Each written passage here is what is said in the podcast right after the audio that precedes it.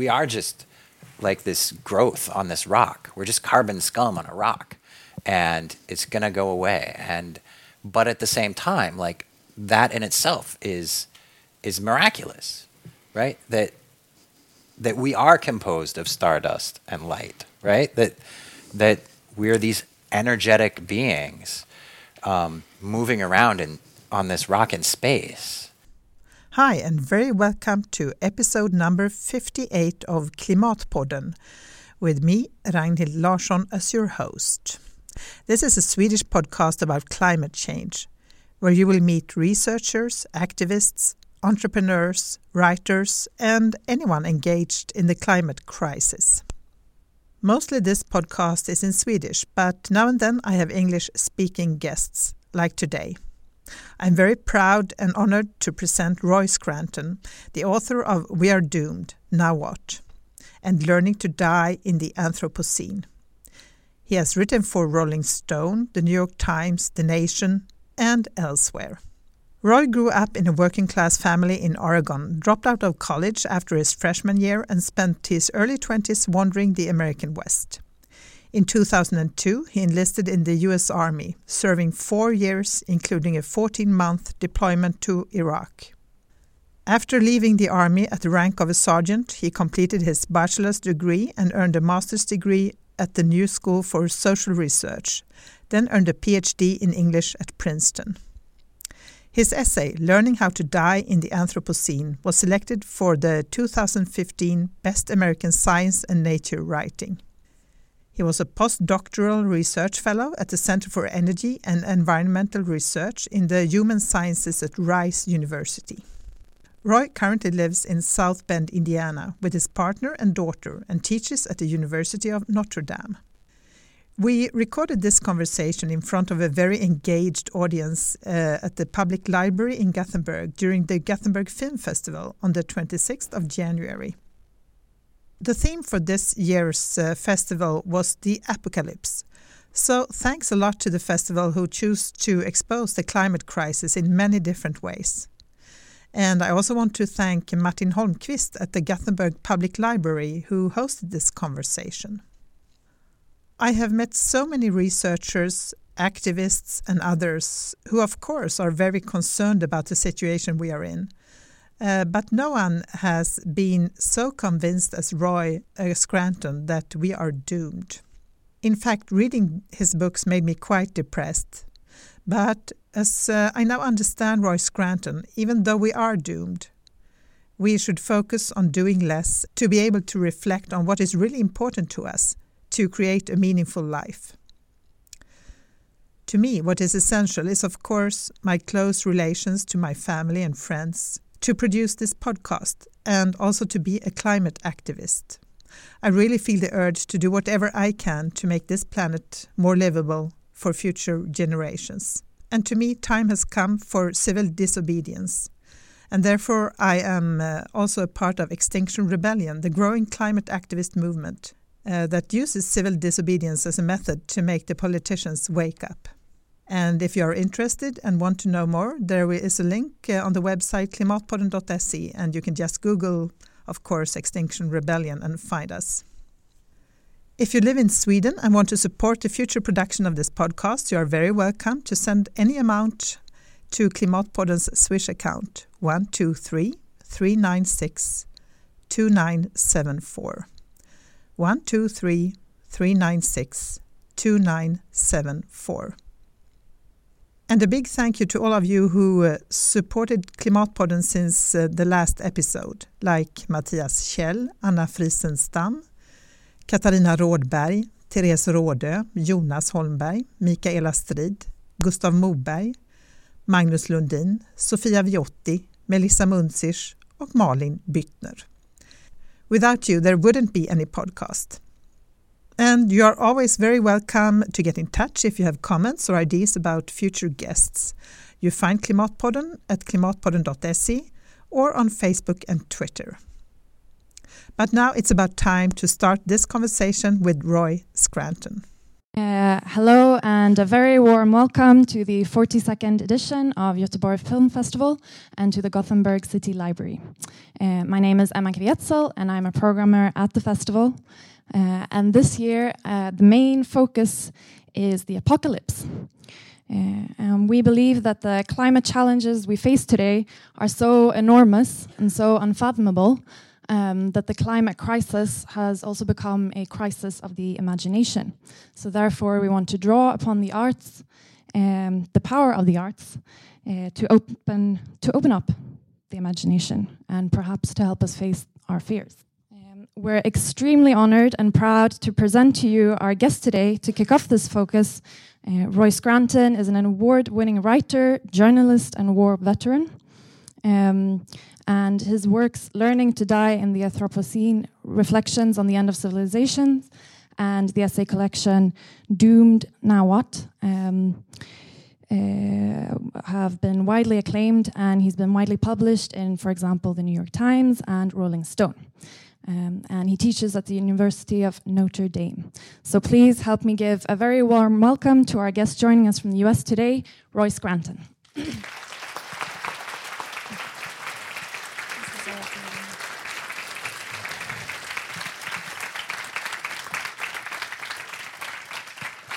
Uh, and here to speak with him today is Ragnhild Larsson, who's producer of the podcast Klimatpodden.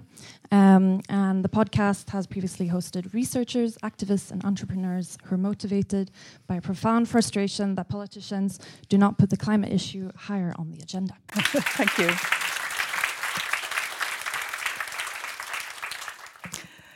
Very welcome here, Roy.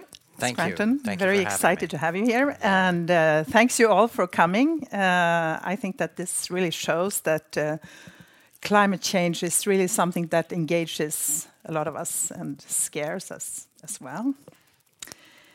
I must say, reading your books made me quite depressed. At one point, I was like, why did I read them? Once you realize that climate change is real and we have a real climate crisis, you can't go back. It's not like you can rewind yourself and think that I don't really need this uh, this uh, information, or I can pretend that it's not true because it is.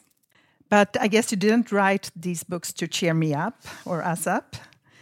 Uh, but uh, to me, what is essential in this talk is also to talk about, of course, what we face, but also what now what should we do? And you have some suggestions, which we will get back to.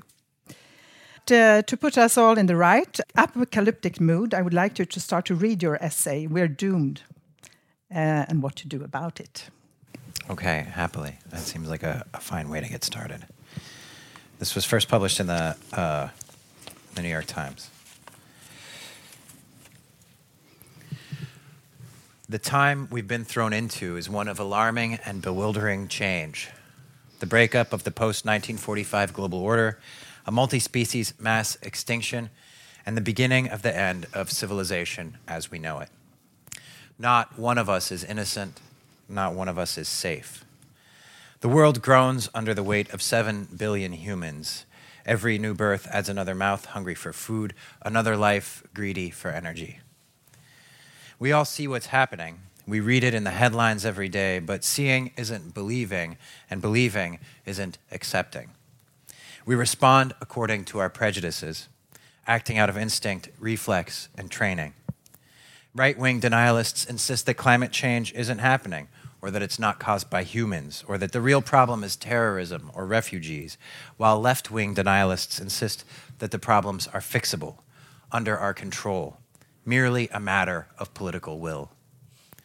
Accelerationists argue that more technology is the answer. Incrementalists tell us to keep trusting the same institutions and leaders who have been failing us for decades. Activists say we have to fight, even if we're sure to lose.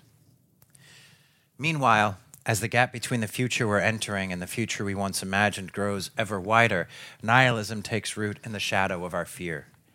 If all is already lost, nothing matters anyway. You can feel this nihilism in TV shows like The Walking Dead and Game of Thrones, and you can see it in the pull to nationalism, sectarianism, war, and racial hatred. We saw it in the election of Donald Trump in the United States. Nihilism defines our current moment, though in truth it's nothing new. The Western world has been grappling with radical nihilism since at least the 17th century, when scientific insights into human behavior began to undermine religious belief. Philosophers have struggled since then to fill the gap between fact and meaning. Kant tried to reconcile empiricist determinism with God and reason. Bergson and Peirce worked to merge Darwinian evolution and human creativity. More recent thinkers glean the stripped furrows neuroscience has left to logic and language. Scientific materialism, taken to its extreme, threatens us with meaninglessness. If consciousness is reducible to the brain and our actions are determined not by will but by causes, then our values and beliefs are merely rationalizations for the things we were going to do anyway. Most people find this view of human life repugnant, if not incomprehensible.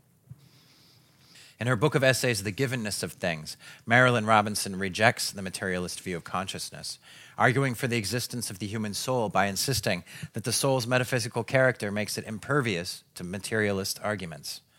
The soul, writes Robinson, is an intuition that cannot be dispelled by proving the soul's physicality, from which it is aloof by definition. And on these same grounds, its non physicality is no proof of its existence. The biologist E.O. Wilson spins the problem differently. Does free will exist? He asks in the meaning of human existence. Yes, if not in ultimate reality, then at least in the operational sense necessary for sanity and thereby for the perpetuation of the human species. Robinson offers an appeal to ignorance, Wilson, an appeal to consequences. Both arguments are fallacious. Yet, as Wilson suggests, our dogged insistence on free agency makes a kind of evolutionary sense. Indeed, humanity's keenest evolutionary advantage has been its drive to create collective meaning. That drive is as ingenious as it is relentless, and it can find a way to make sense of despair, depression, catastrophe, genocide, war, disaster, plague, and even the humiliations of science. Our drive to make meaning is powerful enough even to turn nihilism against itself. As Friedrich Nietzsche, one of Western philosophy's most incisive diagnosticians of nihilism, wrote near the end of the 19th century, man will sooner will nothingness than not will. This dense aphorism builds on one of the thoughts at the core of Nietzsche's philosophy, today so widely accepted as to be almost unrecognizable, that human beings make their own meaning out of life. In this view, there is no ultimate transcendent moral truth. As Nietzsche put it in an early essay on truth and lies in a non moral sense, truth is no more than a, quote, mobile army of metaphors, metonyms, and anthropomorphisms. If we can stomach the moral vertigo this idea might induce, we can also see how it's not necessarily nihilistic, but, in the right light, a testament to human resilience. The human ability to make meaning is so versatile, so powerful, that it can make almost any existence tolerable, even a life of unending suffering, so long as that life is woven into a bigger story that makes it meaningful.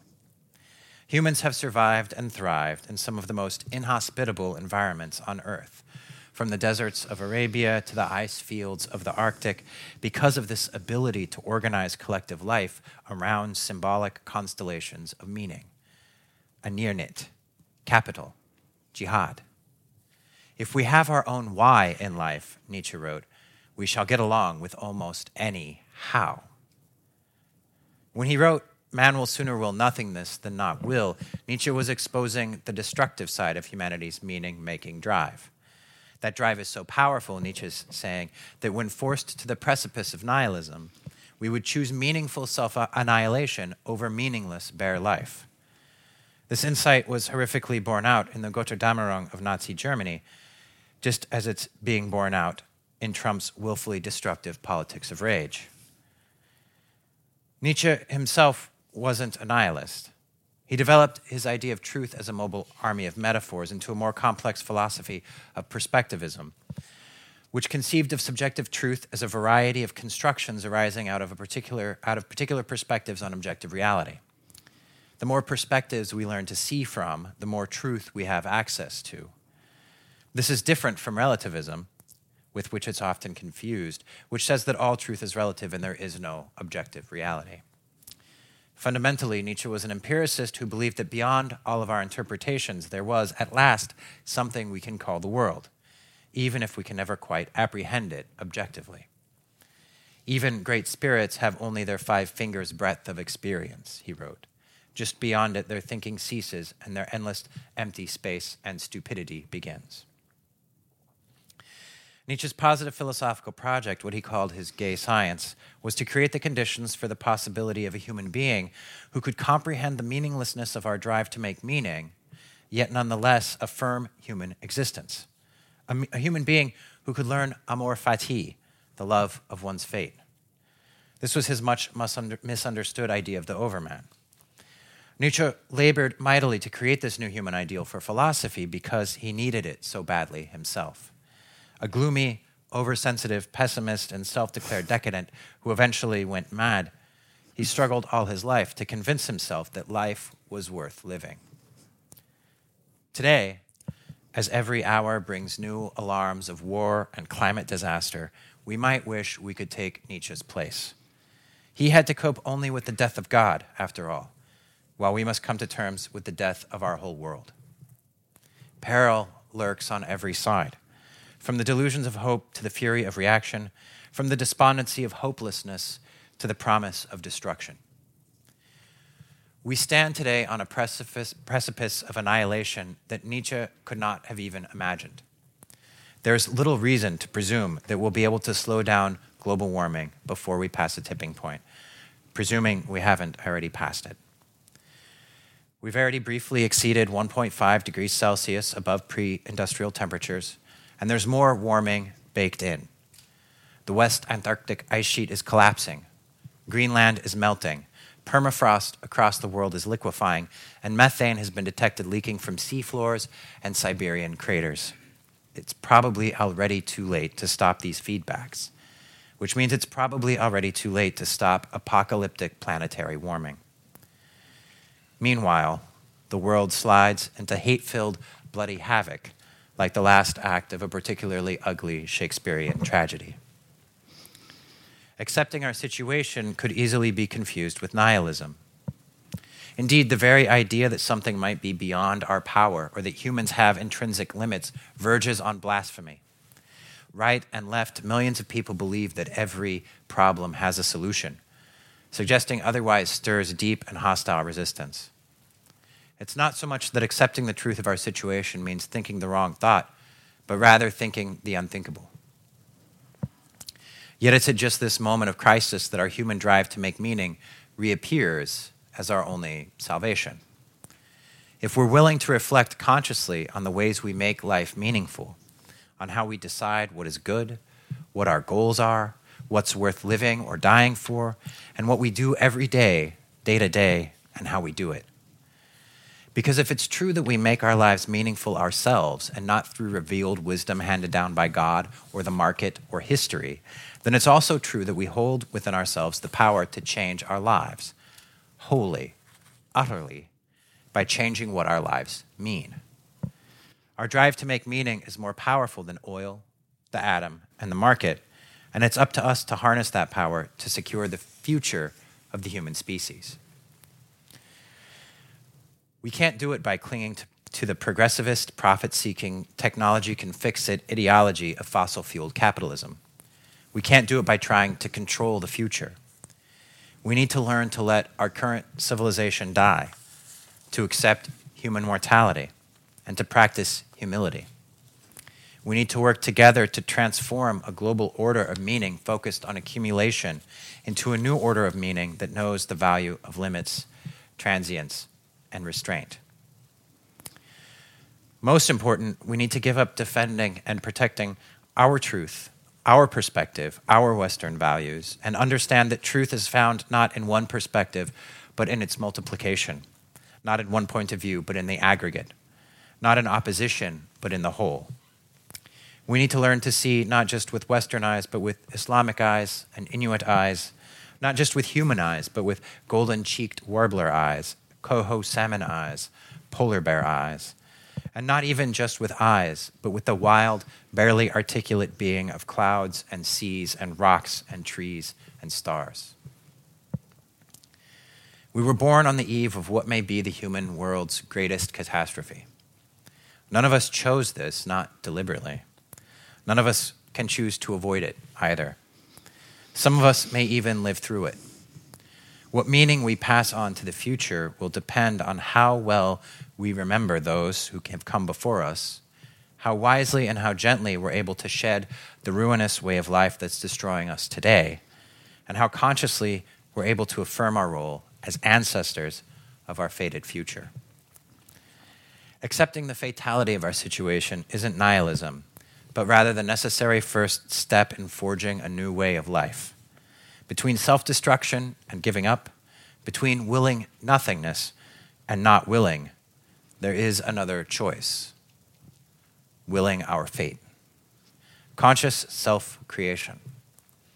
We owe it to the generations whose futures we've burned and wasted to build a bridge, to be a bridge, to connect the diverse human traditions of meaning making in our past to those survivors, the children of the Anthropocene, who will build a new world among our ruins. Thanks.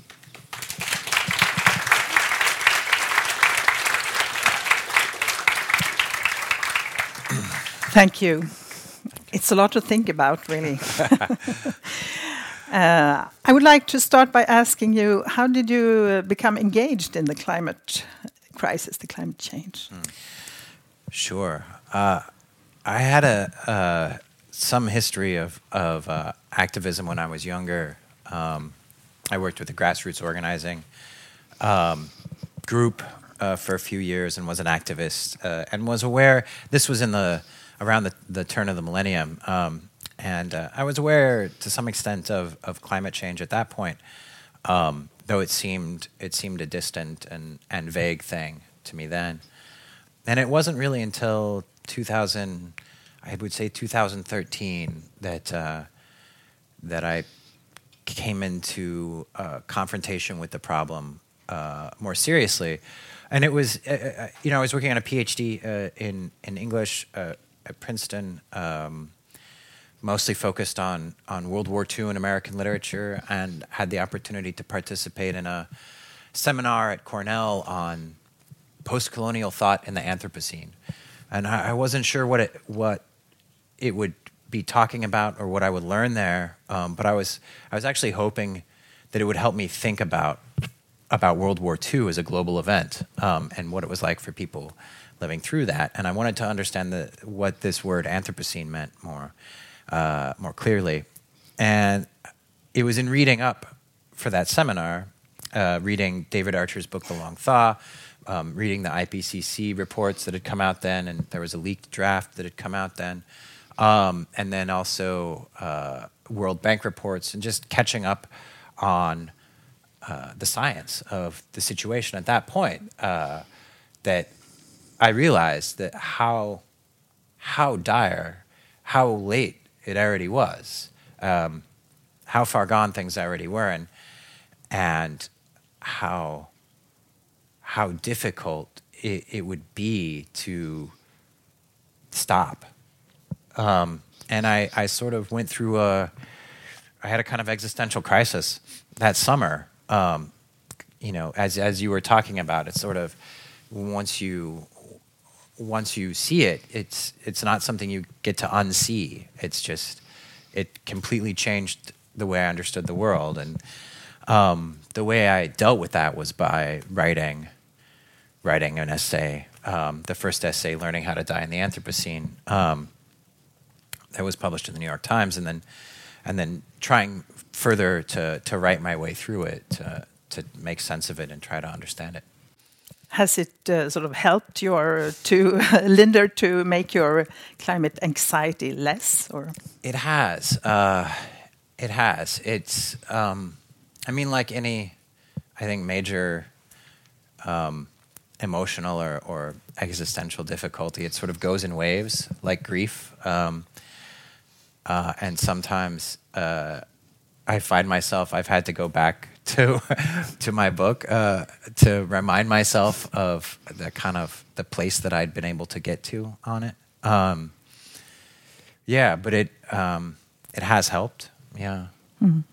So how do you? I mean, you very clearly say that we are doomed. And uh, um, how do you see the situation today? Because uh, I mean, the figures aren't really going the right way. It feels, in one way, I I think that the climate activity, uh, activism is, uh, and the engagement is really growing. A lot of people become more aware, but yeah. at the same time, a lot of figures point in the wrong direction. I mean, it gets right. hotter and hotter, and yeah, right. We emit more and more CO two and so on. Right. Yeah. Um, I, it's uh, you know each new report uh, is is challenging to because it's another confrontation with um, what seems to be our our inexorable path into global self annihilation. Right? Mm-hmm. Um, um, you know, uh, it's it's it's hard sometimes to to see it again and again. Um, you know, which is uh, why you know why it's part of part of what I've struggled to do in my in my work on climate change is to try to find a, a perspective and position to be able to to handle that. Because the truth is that the news isn't going to get better right? We're not we're not going to you're not going to pick up a newspaper next week or next year that says you know um, uh, Donald Trump has been deposed. Uh, China and the U.S. have joined forces to, you know, end oil consumption and have completely revolutionized the energy system of the world. That's that's just not going to happen. Um, any any realistic any any realistic political plan toward addressing global climate change, uh, you know, the, the, kinds of things we saw in the Paris Accords um, a few years ago is is too little, too late, and it's on a it's on a pathway that that it, even if it were successful, would take years, not to say decades, to accomplish. Which is things are moving too quickly.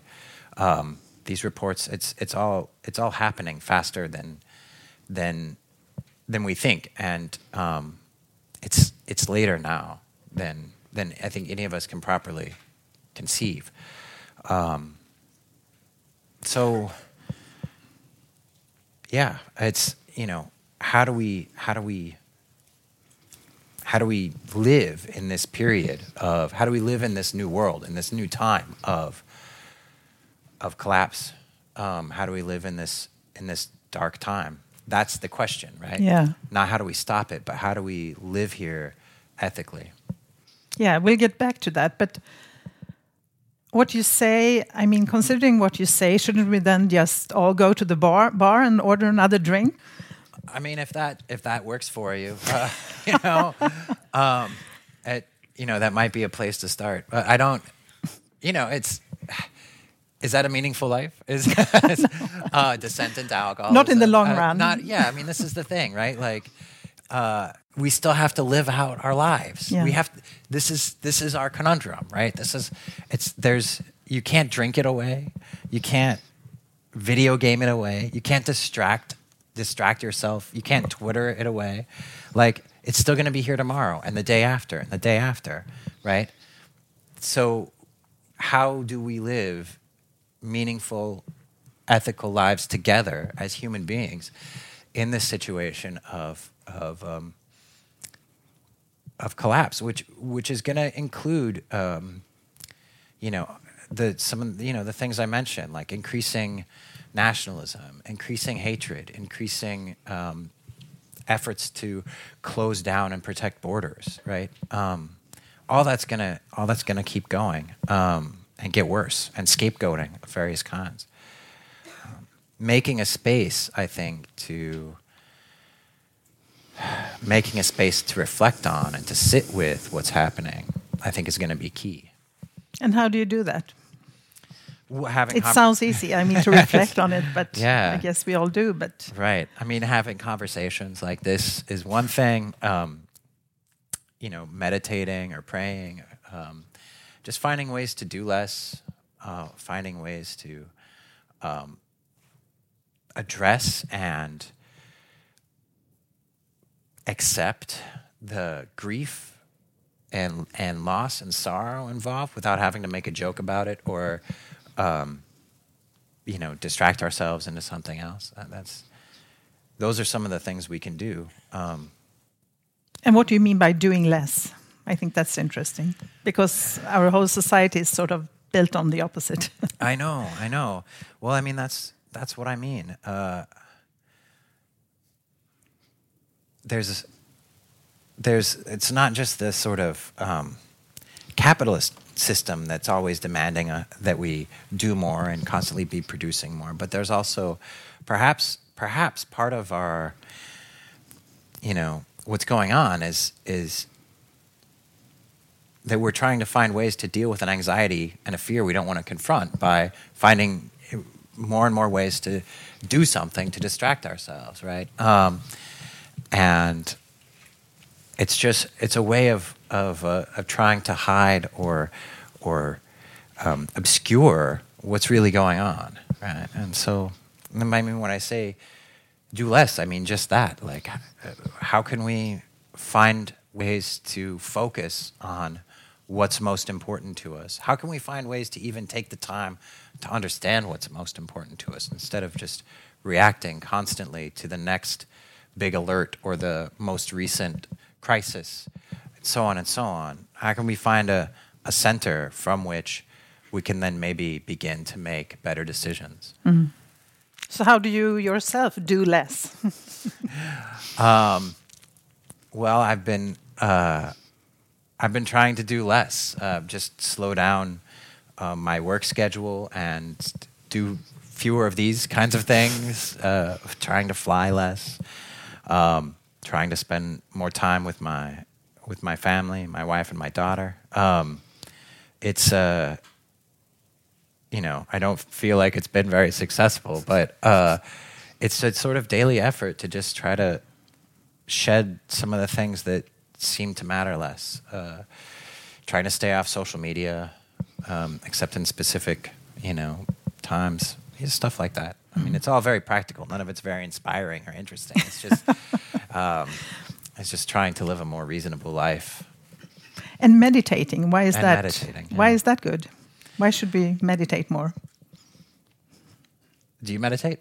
Have you? Yeah, I try to. I am, yeah, in periods I do it, and then I sort yeah. of lose track of it, and then yeah. I go back to it. But it's hard. It's meditating is really hard to do because uh, you just have to sit with, and uh, these thoughts come, and these reactions come, and every one is is this urgent motivation to do something, right? Uh, I oh I forgot I have to do this. I have to write this down. Or there's this other thing and this other person and all this, just all this stuff going through our head. But as you sit there, as you sit, right, uh, and let the thoughts come and fade away and arise and fade away, and let you let the emotions arise and fade away, right? Um, you begin to find a certain kind of peace. You realize that all these thoughts mostly just emotional weather. Uh, all the feelings, most of the feelings just come and go. And that uh, underneath that and behind that, there's, a, there's another kind of being where you're attentive to what's actually happening. Not just your thoughts and reactions and feelings, but breathing and the room you're in, the time passing the people that you're around. And that's that's really sort of you can call it enlightenment, you can call it attention, you can call it being present, but I think that's sort of more of what we need. Uh, I think it would be helpful anyway.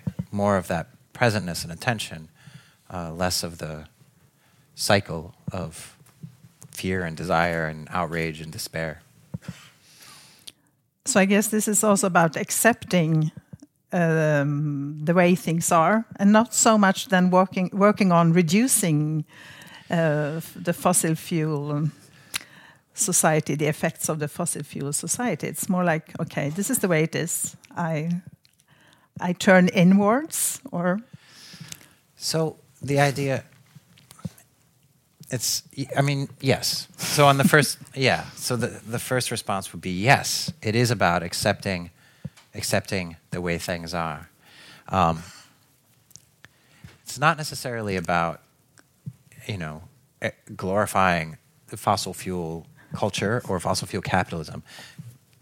The point is that if we do want to change things, first we have to know what we can change. First we have to realize what power we have or what pathways would be necessary to achieve change, right?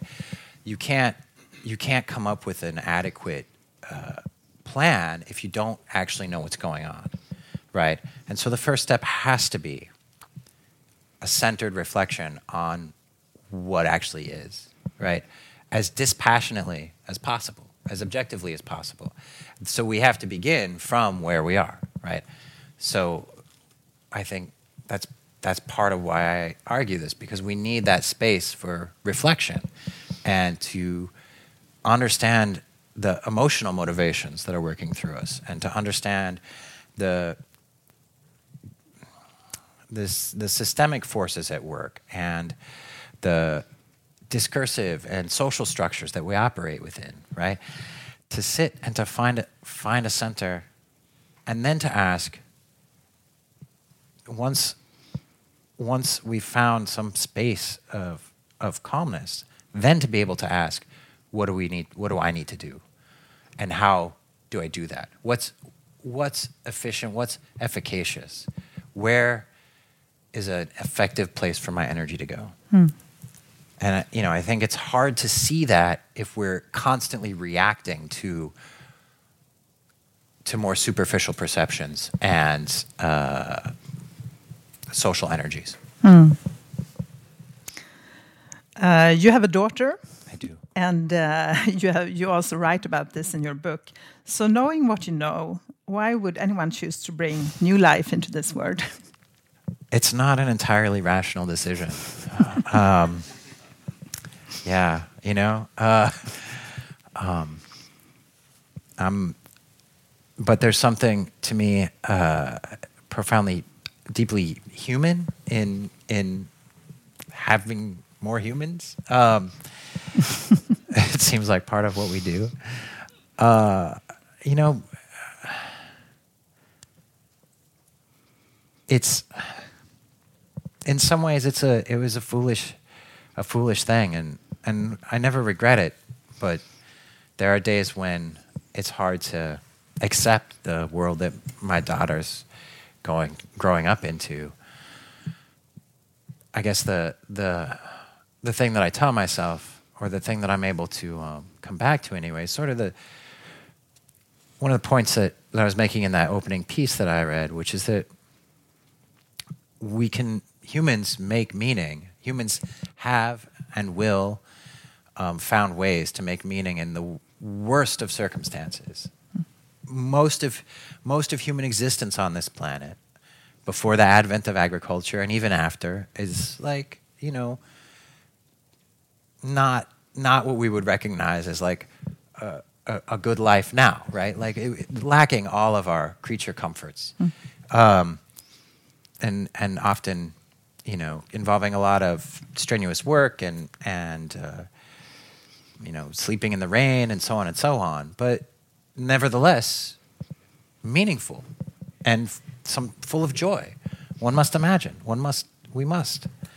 Um, and so, even though the future that my daughter is growing up into is utterly grim, um, if I'm if I'm hopeful at all, it's that she can still live a completely full, rich, meaningful human life, uh, um, even though even though we're doomed. Okay. So, how do you prepare your daughter for living in this Anthropocene?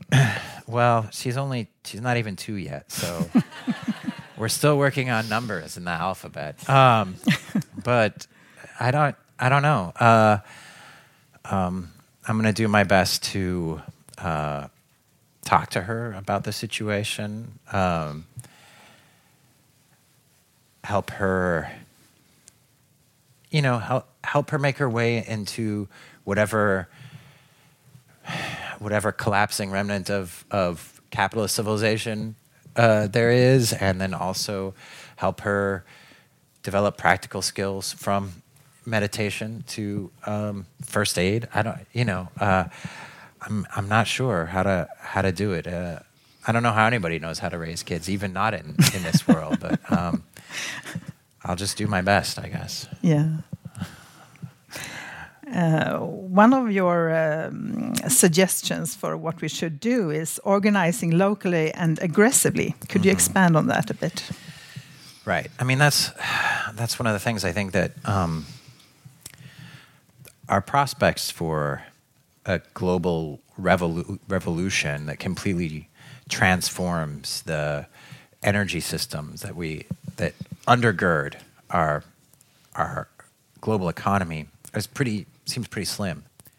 And as as this civilization that we live within begins to collapse and break apart, um, it's really we're going to have to rely on each other more and more um, in in key ways. Um, and so uh, for all kinds of things and so you know local organizing is going to be really important then uh, the people who um, are able to organize and uh, and mobilize people um, in in local communities are going to be the ones who are deciding what happens in those communities and so um, that's that's just going to be key in the future. And so it's important, I think, to start, especially for those of us who identify as progressives or leftist or whatever. Uh, it's important to do that now because uh, people, you know, there are other people who are organizing for more uh, sectarian purposes, um, and uh, a lot of a lot of the fear and anxiety that's going to emerge more fully as we go on um, is is going to be its own sort of self-organizing force um, that I think uh, I don't know. I would hope that some of us out there would be able to find ways to to dampen or redirect or work against. I know it's a little abstract, but yeah. uh, so, what about movements like Extinction Rebellion that just started in the UK and now is yeah. spreading all over the world? Yeah. Uh, could they play a, an important role? Do you think? We have a few. I have a few friends here from yeah. Extinction Rebellion. So. Um, I mean, I think it's good insofar as it's organizing like-minded people who are who are confronting the reality of the situation. Um, I don't think it's gonna. It's not gonna save us. It's not gonna. It's. I think it's too late, and and we need to come to terms with the fact that. I mean, I don't know. Uh, I don't know what it's like in Sweden, but in the United States, for example, we need to come with, to terms with the fact that we don't live in a democracy. People talk about it's a democracy, this and that, but the fact is, is that it's a it's an oligarchy or plutocracy even, and uh, um, you know the people who who run things don't have the wider population's best interests at heart. Um, and so, you know, we need to we need to come to terms with that fact and, and find other ways to organize. Um, you know, both in the interim and as we move into a future where these uh, larger governances begin to begin to break down. Mm. So and so, you know, groups like Extinction Rebellion and, and things like that, I think are are useful in in that way and and uh, in terms of organizing people for for the future. Mm. So what you say is not, if I get you right, it's like uh, we can't do anything about it. We are doomed, but still, you don't. What you say is not. Uh, uh, stop engaging, stop doing stuff that you find important. Just uh, live for yourself, or I mean, do whatever pleases you, even if it's at the cost of the environment or the climate.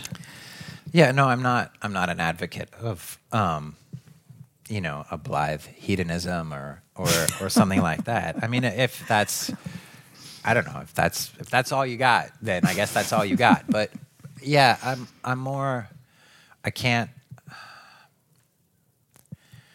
um, I guess I still hope or or would like to envision um, for the future some kind of uh, or or let me put it this way. I know for myself moving moving into the future like I have to think about and act on how to live in this changed world right going back to that same point like I, I, no one's gonna fix this. The cavalry's not coming. Um, there's no rescue, right? It's gonna get warmer and warmer. There's gonna be more disasters. There's gonna be more war. Governments are gonna start to crack and, and crack down and break down under the the pressure. Um, and we have to live through that. Like that's that's the future that I see coming. Um, making you know drawing conclusions from the science and from um, history and from from looking at the way the political situation operates now. Uh, and, and so you know, yeah. How how then do I live as a good person in that into that future? That's Mm-hmm. the question that I keep trying to to answer. But it's very hard. I mean, if you lose all hope, then you have, at least for myself, I I have to feel that there is some sort of hope that we can uh, we can fix this or we can do something about it. Otherwise, I wouldn't be able to engage. I think at all. So uh, in 2000, so I was, um, I think it was mentioned that I'm a veteran. I was a soldier in the in the American occupation, war and occupation of Iraq. I was there in 2003, 2004, and then in, in 2014, uh, I went back to Baghdad for Rolling Stone magazine, uh, which uh, there's an artic- version of that article in this in this collection here, We're Doomed Now What. Uh, and I mean, Iraq is a country that's been at war for, eh, by that point, uh, it was something like 30 years, right? Um, it had been invaded, it had been bombed repeatedly. Um, it was at that point um, in the midst of a, of a upsurge in uh, terrorist attacks from ISIS, who then who who had recently taken over something like a third of the country. And I was talking to a poet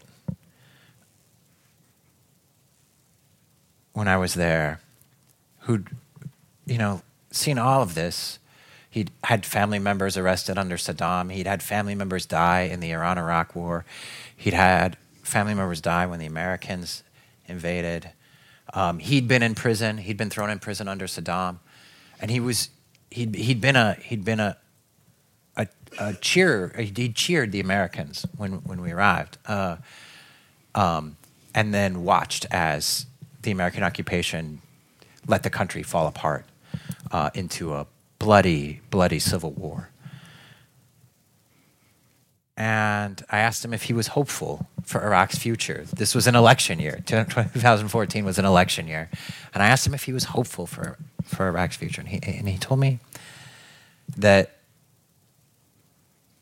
on the other side of hopelessness, he, he found a hope not in political solutions, not that anything was ever going to get any better, but a faith in the basic tissue of human connection, the basic relationships that, that we share as humans together. That, that was his faith, and that was his hope. Um, and I think about him a lot. Um, you know, that's someone who's who was in a situation that wasn't at that point looking like it was going to get any better. And, you know, it's a little bit better now, but it's, you know, who knows what's next for Baghdad. Um, so, and I think for a lot of people around the world, they're already there. Um, so it's, it's, it's a, it's a privilege in a certain sense to be able to insist on hope, right? To be able to insist on that, that we, you know, technology, something, politics, governance, but it's it's a delusion. It's it's a delusion, and at this point, it's not just a delusion. It's a it's a maladaption. It's maladaptive, right? It's it's something that isn't just mistaken, but it's going to increasingly um, hurt us to believe that. Uh, So, if our civilization in this its present form uh, is doomed, that doesn't mean that all types of civilizations are doomed. I guess. I don't know. I want you to have the answer. uh, who knows? Uh, yeah. I, so this is part of the way, the reason I frame this this question like this. Yeah.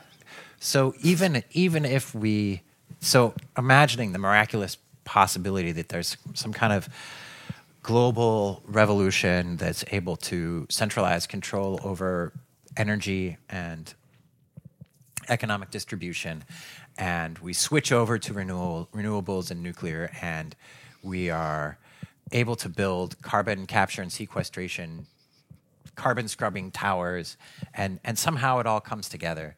Um, even that is not that's not this civilization, right? What that civilization will look like is going to be something completely different than this one, right? If that's even, I don't even, I doubt that it will happen. But um, so that's that's sort of you know, who knows? Who knows? I guess, sure. Um, but uh, yeah, so I guess not every civilization is doomed. On the other hand, what we've done to the climate, what we've done to this planet, never before, never before in the geological history of the Earth has so much carbon been moved into the atmosphere from underground so quickly. Hmm. One of the scariest things about climate change is how little the climate science is able to tell us about what exactly is going to happen. We're running an experiment on the planet that has never been done before and has no control. And there's, you know, there's no reason to suppose that. Um, I mean, there's. It's. It could get. It, we we could be talking about human extinction.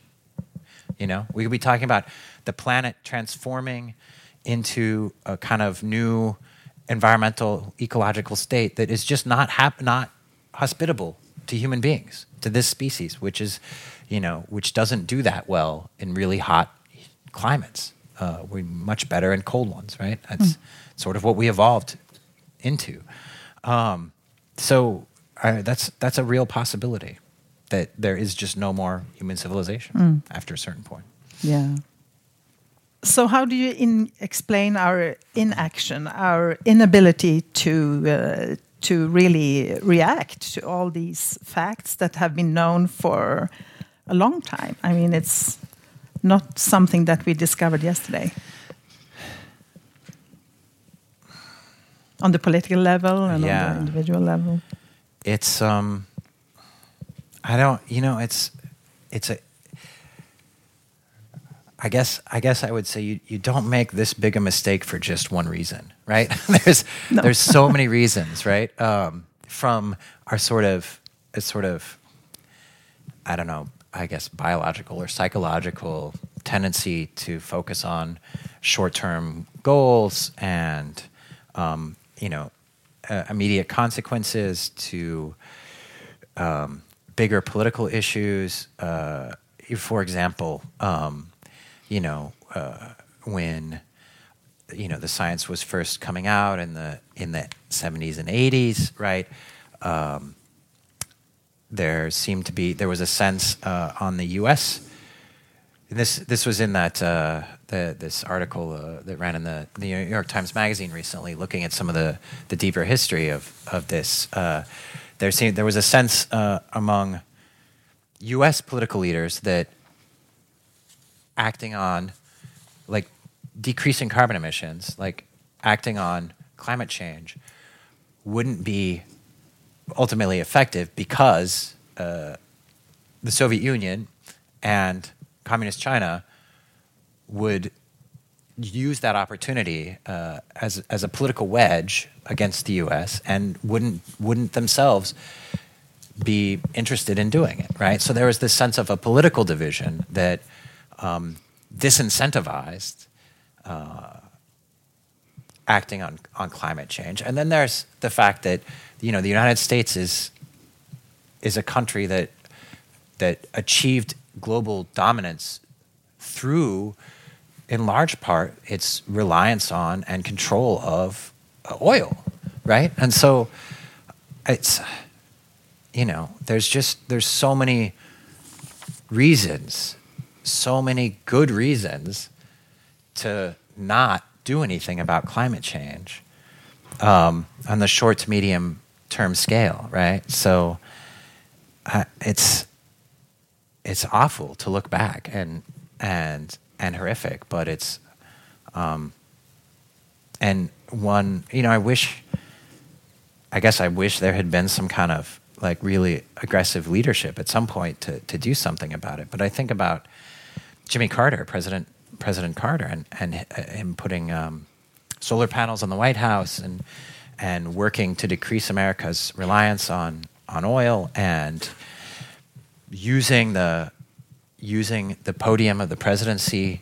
to talk about the need to for a moral renewal and uh, to stop consuming so much and to stop burning so much oil. And then he he was he lost the next election mm. you know? He was gone and americans chose reagan. And so i don't i don't know like I, it's, it's just like it's this concatenation of, of decisions that lead us to to the the situation we're in. Hmm. I would also like just to talk a little bit about our individual responsibility. I feel sometimes that we put a lot of responsibility on ourselves uh, to fly less, to eat less meat or no meat, and to, um, I mean, drive electric cars or not drive at all, and so on. And uh, you have described yourself as a bad Buddhist, a bad environmentalist, a flawed person, yeah. a struggling mortal, confused human ape. Yeah. and and you also you also say that you keep on flying and you eat meat. It even made you yeah. depressed to be to eat uh, yeah. vegetarian food. And no, I I mean I, yeah. So, and you say the real choice we all face is not what to buy, whether to fly, or whether to have children, but whether we are willing to live ethically in a broken world. Mm -hmm.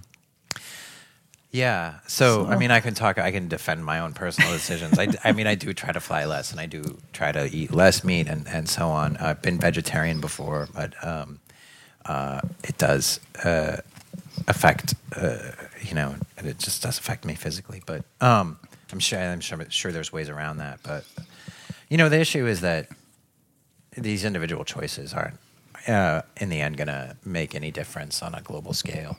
Uh, you know, uh, if you could somehow convince, I don't know, billions of people or whatever, you know, I mean, this is part of the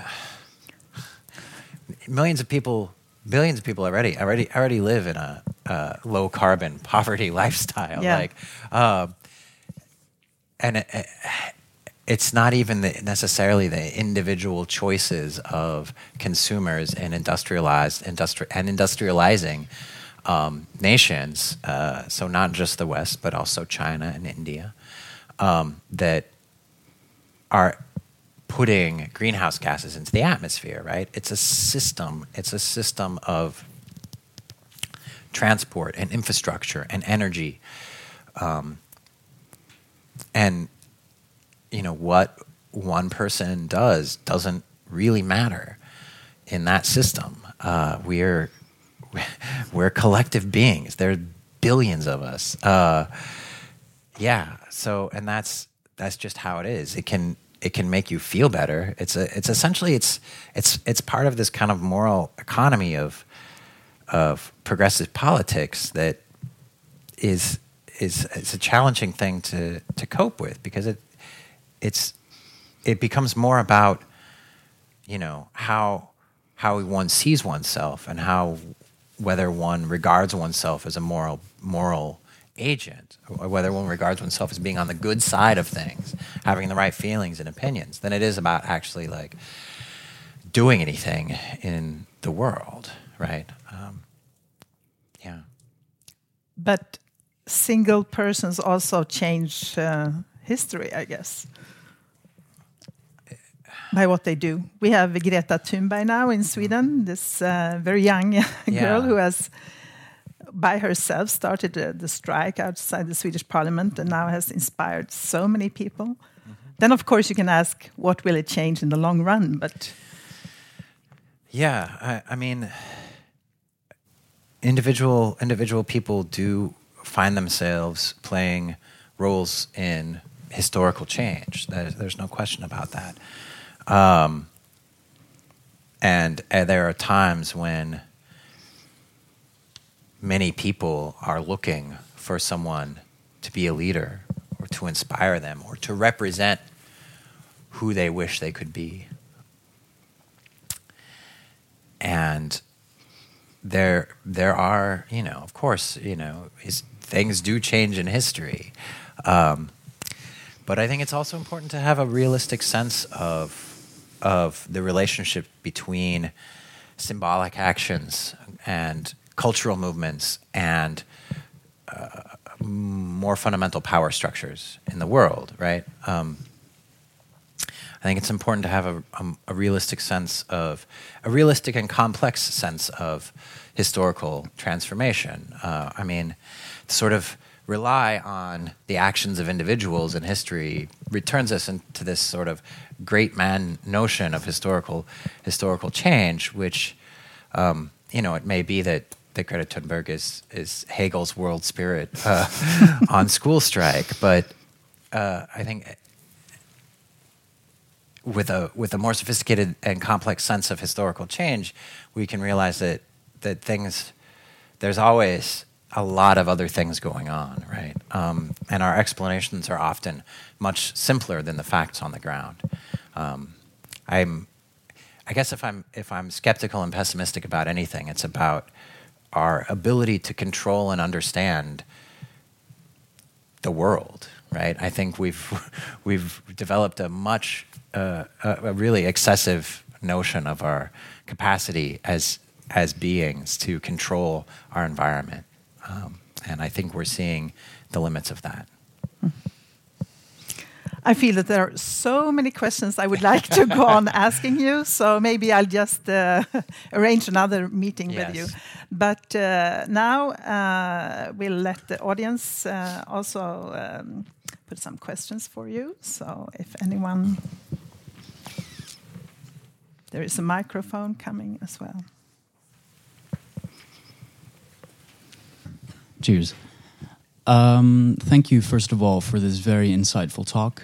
Uh, I agree with and relate to a lot of things that you say. Um, however, when it comes to personal choices and, and ethics or um, moral leadership, you might call it, I would disagree. And what I haven't heard so far is credibility and hypocrisy. Uh, I immediately have to think back of this one IPCC officer that himself said that we should embody the change that we want to see in the world while he kept on flying like 400 times per year. yeah. Mm-hmm. And um, yeah, I'd, I'd, like to hear what you have to say about that. And also, um, you said that it is about accepting things that we should all be focused on right now. Um, so, is accepting things uh, and, and, and learning to cope with climate change or, or with the imminent destruction of our society as a whole, is that also capitalizing on people's fears by publishing a book about it?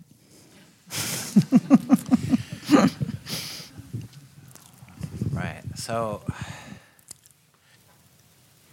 so it is an issue, uh, especially this this kind of, uh, especially with people who insist or or or argue that that we need to uh, give up, right? Um, give up flying or give up eating meat, give up all these other things, and then don't do it, right? Uh, that's that's that's a you know that is a, a kind of hypocrisy that that um, makes you wonder about about why the why that person's saying that and, and what they're trying to do. Um, and that's part of why I try to be honest about about what I see are the, the ethical decisions I have to make. Um, and my you know, like I'm you know, I can't say don't fly. I mean, yeah, we should we should all stop flying. We should all stop living in this civilization. Like we should just somehow all drop out. However that would work, right? Um, and stop mailing things to each other and stop. I just we should there's just, we should stop, but I don't know how. Um, so I I can't say that you should. Um, and I'm going to try to do less. I could say we should do less. Yeah, because uh, I don't think I don't think those are realistic options, um, and I and I don't think it's it's realistic to to be kind of moral absolutist about it. Um, you know, the other thing about uh, you're sort of asking um, about my own um, investment in selling this idea or capitalizing on people's fear. Uh, I appreciate that, uh, but that's not. Uh, um, I, I actually, uh, I'm looking. I'm trying to stop. I'm, I'm trying to stop writing about climate change and trying to stop talking about it because it feels increasingly pointless to me. Um, I, I actually want to do what I'm saying and make more space for silence that's what I'm what I'm working on. But uh, you know, so when I when I first started, this is I, I, you know I I would rather write novels, poetry, whatever, and and and do that. So when I wrote this first essay, learning how to how to die in the Anthropocene. Um, I was doing that because I wanted to try to make sense of it to myself, and it was the like it was the number one most emailed article on the New York Times website that day. And there was all this interest and all these there was this just a lot of people wanted to hear what I had to say. And so then I wrote the book and and then I've I've done more with that. Yeah, in in part to uh, um, because I'm a writer and this is what I do, but um, um, also because there people wanted to hear it. People wanted it, and I wanted to articulate those those thoughts and and develop them further. You know, there it's you know the book was published with a small press in the U.S. Um, there were there were all kinds of ways along the way that I had my my agent and my editors like trying to pressure me in different ways to make it more more commercially appealing to people. My editor, in fact, at City Lights wanted me to have a happier ending. You know, it's like, and this is, but this is, I didn't, I didn't do any of that. I'm not, I'm not saying I'm a saint, but like, you know, I'm, I've done this, yeah, in part because I'm a writer and I'm making my way in the world, but in part because there's been, there's been, I felt a, a need to articulate this to people and both out in the world and a need to articulate it for myself to try to to try to work through it. Um, you know, and as as with everything, right? Like we're sort of, and I keep coming back to this. We're we're we're stuck here. we're stuck here in this situation, and for not just for like a year. We like we have to do this whole thing. We have to ride the whole ride. There's no getting off this ride, right? we're here until we die. Uh, and so, yeah, I'm just, that's, that's what I'm trying to do. So I don't know if that answers your question directly, but I did the best I could. Okay. Sarah, um, yeah. Uh, so, well, I too want to thank you both for for a nice uh, conversation. Even though I'm also scared, as as many are, but I I would like to um, address a question which, well, first it's a comment about how you started off in your reading to talk about the, this drive for uh, collective meaning that, that people have, and uh, which I, I recognize. And I think, I guess that many of the activists that are actually doing things that we could actually say, yes, this is not going to solve it, but it is also a way of creating this collective meaning yeah, and absolutely. try to transform our desires and so on. But I would like to address you more like a writer because you also told that you were working on a PhD on the Second World War and, and Mm-hmm. American literature. And I would like to know what you think about what's the connections between how humanity or political culture or whatever grappled with you know the Second World War and living after that, and what you are now thinking about climate change?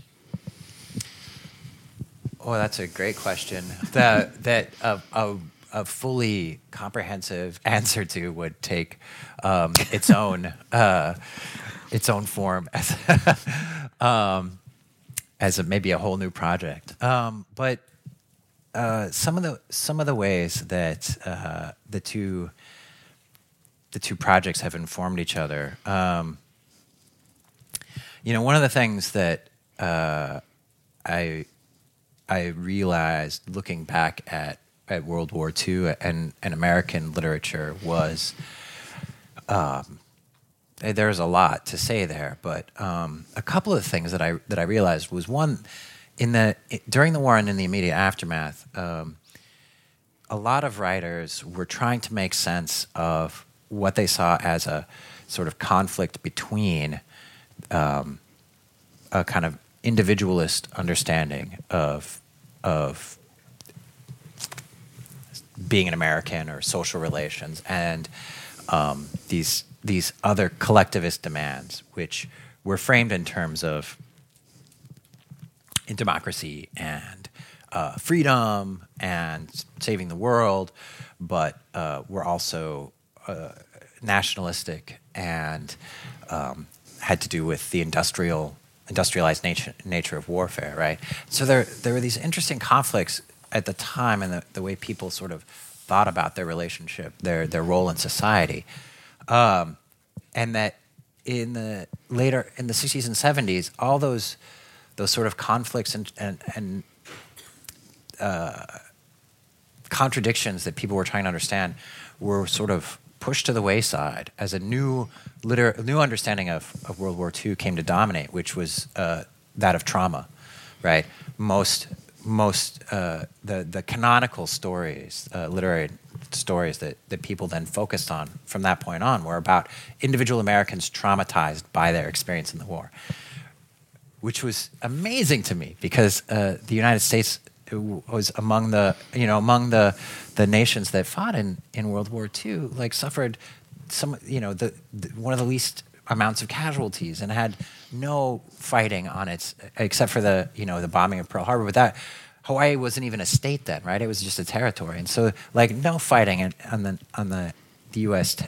territory, and, and, came out of the war economically uh, a, a, behemoth and and a, a, world world leader, right? And and achieved this kind of predominance over the next, you know, the rest of that century. Um, but the story, right, that came to dominate was how we are victims of of that of the violence, right?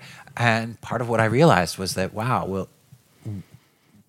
at least in this case, and this may be a you know a, a kind of a lesson that we can draw more more broadly is that um, we're going to find people in groups are going to find ways to make them to make themselves the victim of whatever, right? Um, and we're gonna they're gonna find ways to to to create a historical truth where um, they weren't the aggressors or they weren't the bad guys. They were the victims of a process. Um, and that's, I mean, looking at climate change, right? Um, thinking about the stress that's gonna that's already emerging on societies across the world, looking at um, the the wars and displacement um, and resource issues that are already emergent, right? It makes me it makes me frightened and uh, pessimistic and deeply worried about the shape of politics over the next 20 years over the next over the, right now like i don't have to go into the future it's happening right now right yeah.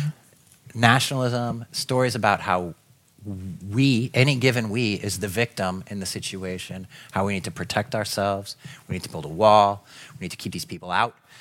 More and more and more, right? Politics are going to be, are going, politicians are going to be turning to this kind of language, and um, and people respond. People respond. Um, yeah, so I could talk more more about that, but that's one thing. Yeah.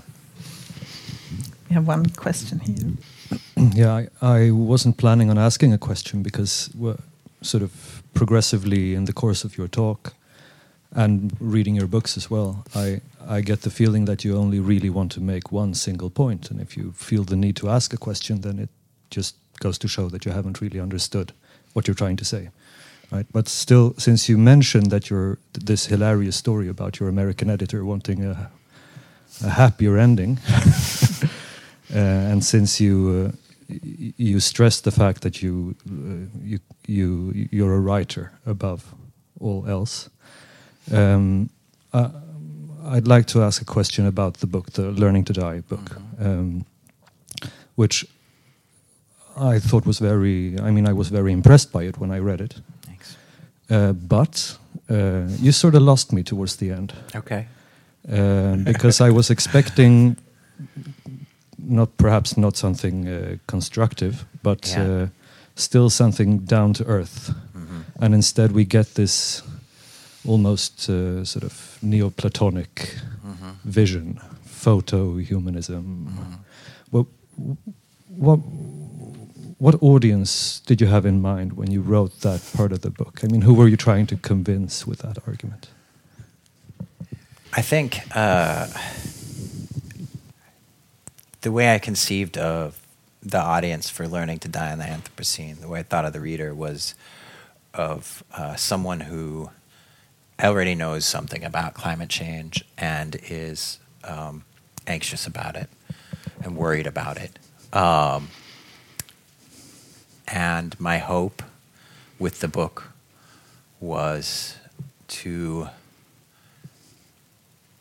was to relieve some of that anxiety and to help them find a, a more centered place from which to make decisions about how to again live ethically in this in this world. So the the final section of the book um,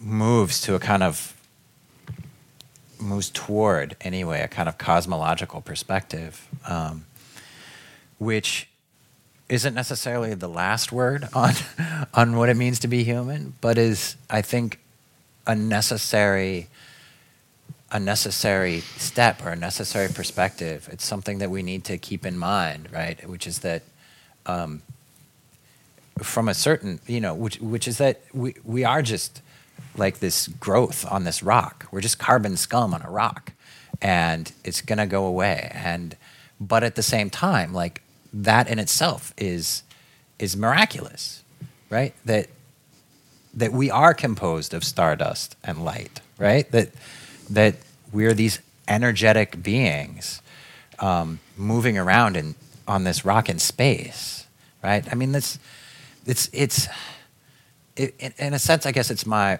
uh, it's my effort to to to find the kind of the an aesthetic uh, or spiritual beauty in in human existence, right, at at the largest scale possible, right? To to see this this transient being as inherently beautiful, even if it goes away. You know, it's regardless. I, I mean, of course, it goes away. Everything goes away. So that's that's what that that was. And I, you know, I I realize, you know, maybe it's that's too much for some people or not practical enough, um, or maybe a little woo woo whatever.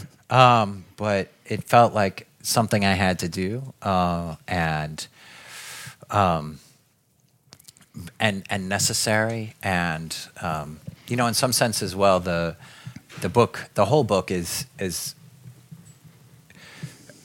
in response to and thinking through and um, like working with uh, Spinoza's ethics, um, you know, and and that book also sort of is is working at a at the at the biggest philosophical scale possible, and so I felt like I had to, in that respect as well, like I had to I had to try to make sense of our existence at that level.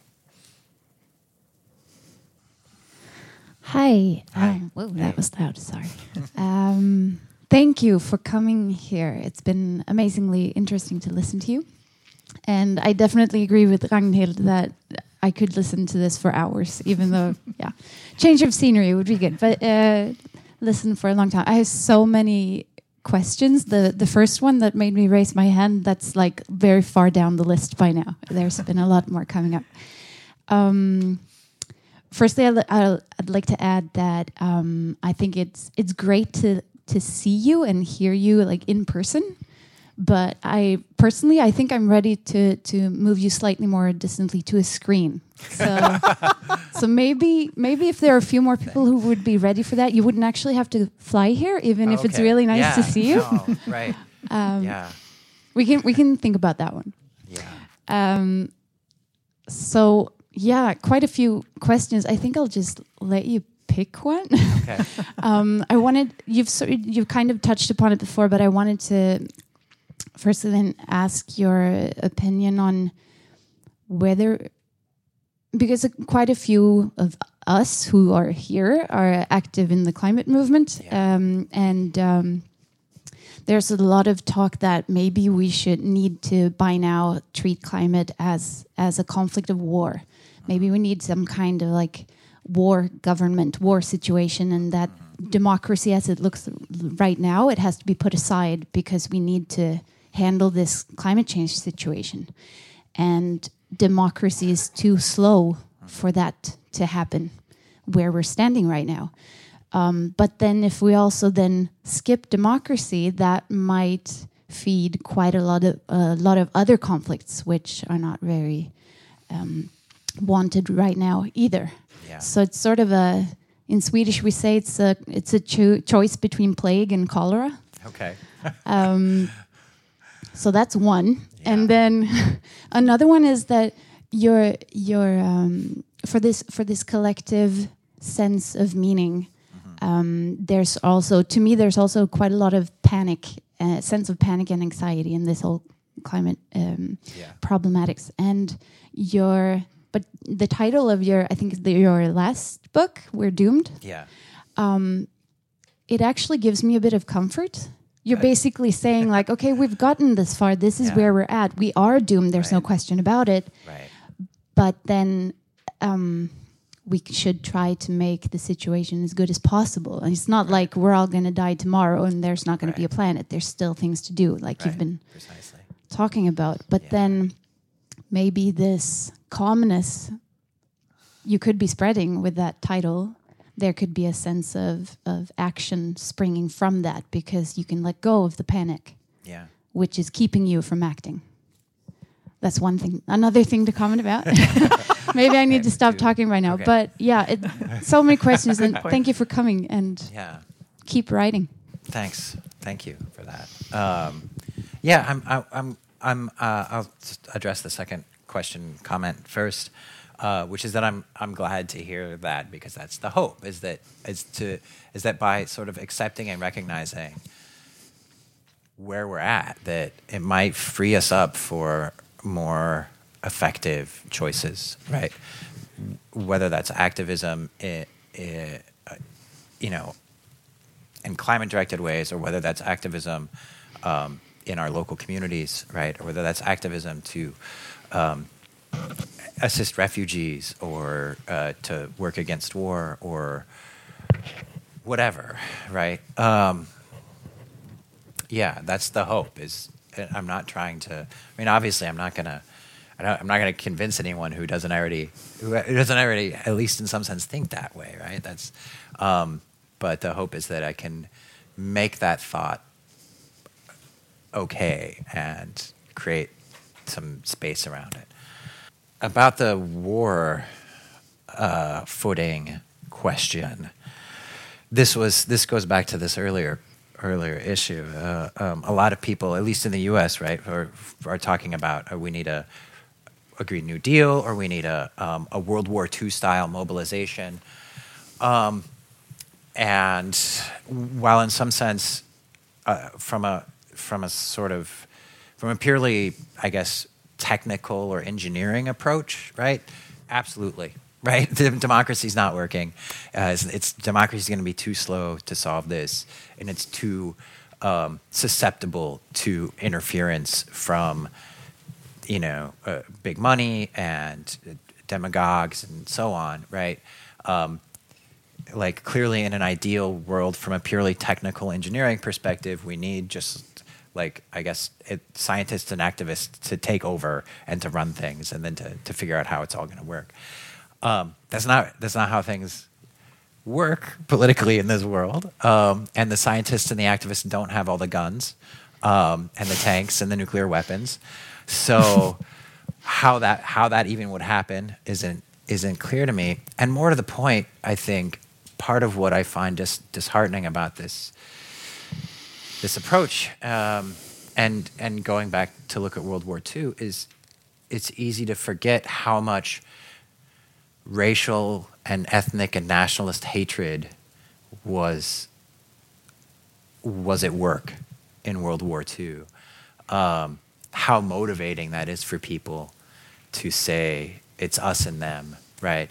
And and and how how powerful, how mobilizing that is, and how um, how much that motivated and and organized people in that war, even the Allies, even people who, you know, uh, even against fascism or whatever, like, um, and and how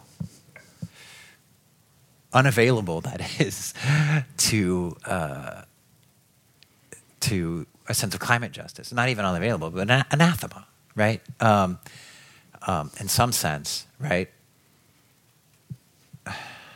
And so, you know, you can name the enemy. We can again, we can like name Trump or the Koch brothers or big oil or, or what have you. But there's, I think, even even articulating a narrative where there are certain enemies against whom we have to mobilize, right?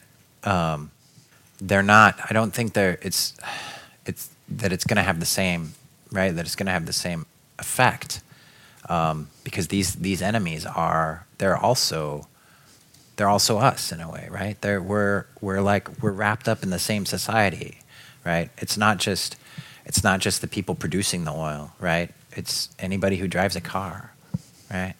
Or takes even you know, and it takes a bus even, right? Like anybody who wears like synthetic fiber petroleum based clothing, right? Or eats corn, right? It's like it's it's just it's everywhere in in in the civilization. And so that makes it harder and as people in power do shift from um, not doing anything to adaptation, right? Ad- adapting in their own ways to uh, this period of climate transition that we're that we're in, right? They're gonna they as they are increasingly right turning toward um, racial, ethnic, and nationalist divisions uh, and and sectarianism of various kinds to to motivate and mobilize and distract people, right? Um, yeah, so I uh, it's I had a plague or cholera, right, or both. I don't know. Yeah. We have one last question. Yeah, please keep it short. Yeah. we are running late. So Sorry, if you have to leave, I it's okay because Yeah. maybe you have a movie to catch. But Okay, I'll try to keep it short. Um, you talked a lot about s- sort of individual and movements and versus the system and structures, and uh, the climate strike movement that has been driven by Greta or initiated by Greta Thunberg here in Sweden. It's been driven largely by kids in elementary and high school, Yeah. Which is very natural because they have most to lose. They will be part of this ugly transition, which I will m- miss most of. But there's another thing. They, these are also the, the ki- these kids. They are less invested in the society than we are. They have no cars, no mortgages, uh, no student loans, but they are very well educated, knowledgeable, and well connected. Do you think that gives a potential for a kind of movement that is slightly more um, sort of successful or have a, greater potential than we've seen so far? Uh, I think it's very inspiring, and I think, uh,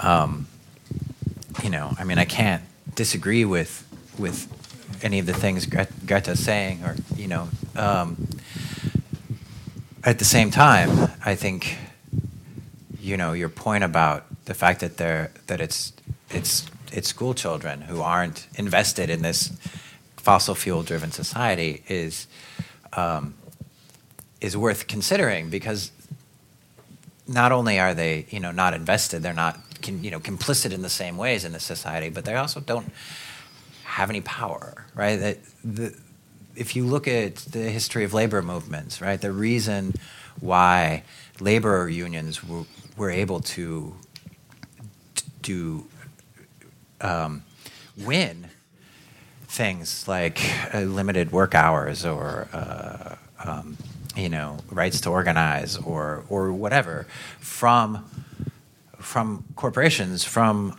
the companies uh, was because they, they were able to to cause them harm. They were able to shut down production and cause them economic suffering. You know, cause them take money away, basically, especially coal miners, right?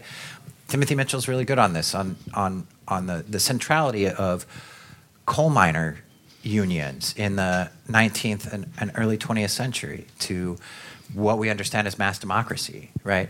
Because you could shut down the entire country, right, with with a strike because you actually controlled the means of production, right? Students are their their product is themselves, right? Uh, within capitalist society, they're investing in themselves to create themselves as a marketable product for the labor market. They're not able. They're they're not shutting down anything. I mean, except that I mean, guess their own education. But like, what you know, like they're not they're not hurting anybody. And so why? Who's going to listen? Why? You know, it's it's it, it's inspiring and it's great theater, but I'm not convinced that it's it's uh, it's going to be effective at at getting the attention of people who who run things and who make decisions because they have no reason to give in to them. Okay, so that was On the that last note. question, and it's obvious that we need to Peace keep out. this conversation going for a long time. Uh, so, thanks you very, very much for coming. Thank you all for uh, coming. Thanks, Thanks. for your attention. Yeah. And um, Thank you. what Thanks I take, what I take with me from this conversation is that despite that we are doomed, we can all create our own meaning. And for me, it's continuing doing my podcast, of course, and to uh, also continue being a climate activist. So, thank you very much. Thank you all. Thank you.